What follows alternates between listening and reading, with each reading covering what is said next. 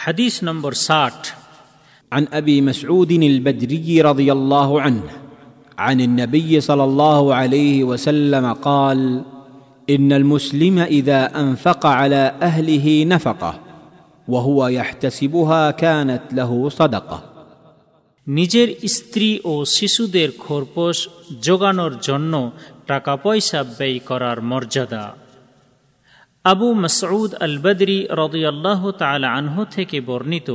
তিনি নবী করিম সাল্লাহ আলহি ওসাল্লাম থেকে বর্ণনা করেছেন।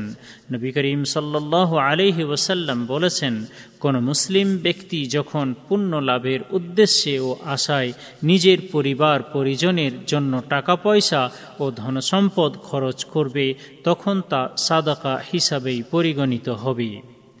শাহেহ মুসলিম, হাদিস নম্বর আটচল্লিশ, হাইফেন বন্ধনীর মধ্যে এক হাজার দুই এবং শহেহ বুখারি, হাদিস নম্বর পঞ্চান্ন।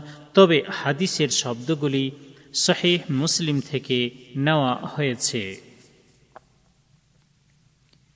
এই হাদিস বর্ণনাকারী সাহাবির পরিচয় পূর্বে দুই নম্বর হাদিসে উল্লেখ করা হয়েছে। এই হাদিস হতে শিক্ষণীয় বিষয়। এক, এই হাদিসটির দ্বারা প্রমাণিত হয় যে নিজের স্ত্রী ও শিশু সন্তান সন্ততিদের ভরণ পোষণ ও খোরপোষ যোগানোর সুব্যবস্থা করার জন্য টাকা পয়সা ও ধনসম্পদ ব্যয় করার মধ্যে মহামর্যাদা রয়েছে এবং নিজের স্ত্রী ও শিশু সন্তান সন্ততিদের ভরণ পোষণ ও খোরপোষ যোগানোর সুব্যবস্থা করার জন্য টাকা পয়সা ও ধনসম্পদ ব্যয় করার বিষয়টি হল আল্লাহর রাস্তায় অথবা অসহায়দের দান প্রদান করার চেয়ে অধিকতর উত্তম। কেননা, নিজের স্ত্রী ও শিশু সন্তান সন্ততিদের জন্য টাকা পয়সা ও ধনসম্পদ ব্যয় করা হল ওয়াজিব বা অপরিহার্য বিষয় এবং নিজের স্ত্রী ও শিশু সন্তান সন্ততি ছাড়া অন্যদের জন্য টাকা পয়সা ও ধনসম্পদ ব্যয় করা ওয়াজিব বা অপরিহার্য বিষয় নয়।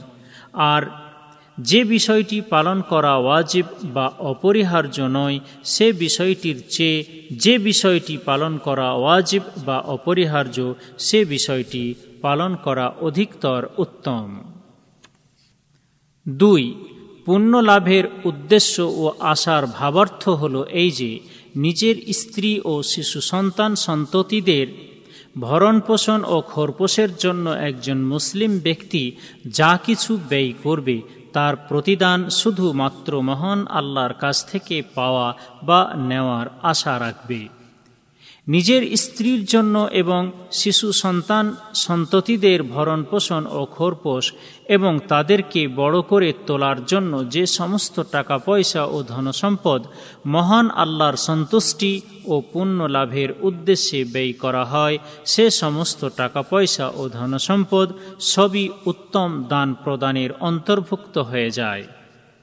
এই ক্ষেত্রে মহান আল্লাহর সন্তুষ্টি লাভ করার পদ্ধতিটি হলো এই যে, মুসলিম ব্যক্তি যখন নিজের স্ত্রীর জন্য এবং শিশু সন্তান সন্ততিদের ভরণ পোষণ ও খোরপোষ এবং তাদেরকে বড় করে তোলার জন্য যে সমস্ত টাকা পয়সা ও ধনসম্পদ ব্যয় করবে, তখন সে নিজের অন্তরে এই ধারণা পোষণ করবে যে নিজের স্ত্রীর জন্য এবং শিশু সন্তান সন্ততিদের ভরণ পোষণ ও খোরপোষের বিষয়টি মহান আল্লাহ তার প্রতি ওয়াজিব বা অপরিহার্য করে দিয়েছেন। সুতরাং সে নিজের স্ত্রীর জন্য এবং শিশু সন্তান সন্ততিদের ভরণ পোষণ ও খোরপোষের সমস্ত খরচ বহন করার মাধ্যমে মহান আল্লাহর সন্তুষ্টি ও পুণ্য লাভের আশা পোষণ করবে। এই আশা পোষণ না করলে সে মহান আল্লাহর সন্তুষ্টি ও পুণ্য লাভ করার এতে সুযোগ পাবে না। তিন টাকা পয়সা ও ধনসম্পদ খরচ করার ভাবার্থ হল এই যে, প্রকৃত ইসলামের শিক্ষা অনুযায়ী বৈধ মাল, বৈধ পন্থায়, বৈধ কর্মে মহান আল্লাহর সন্তুষ্টি ও পুণ্য লাভের উদ্দেশ্যে ব্যয় করা।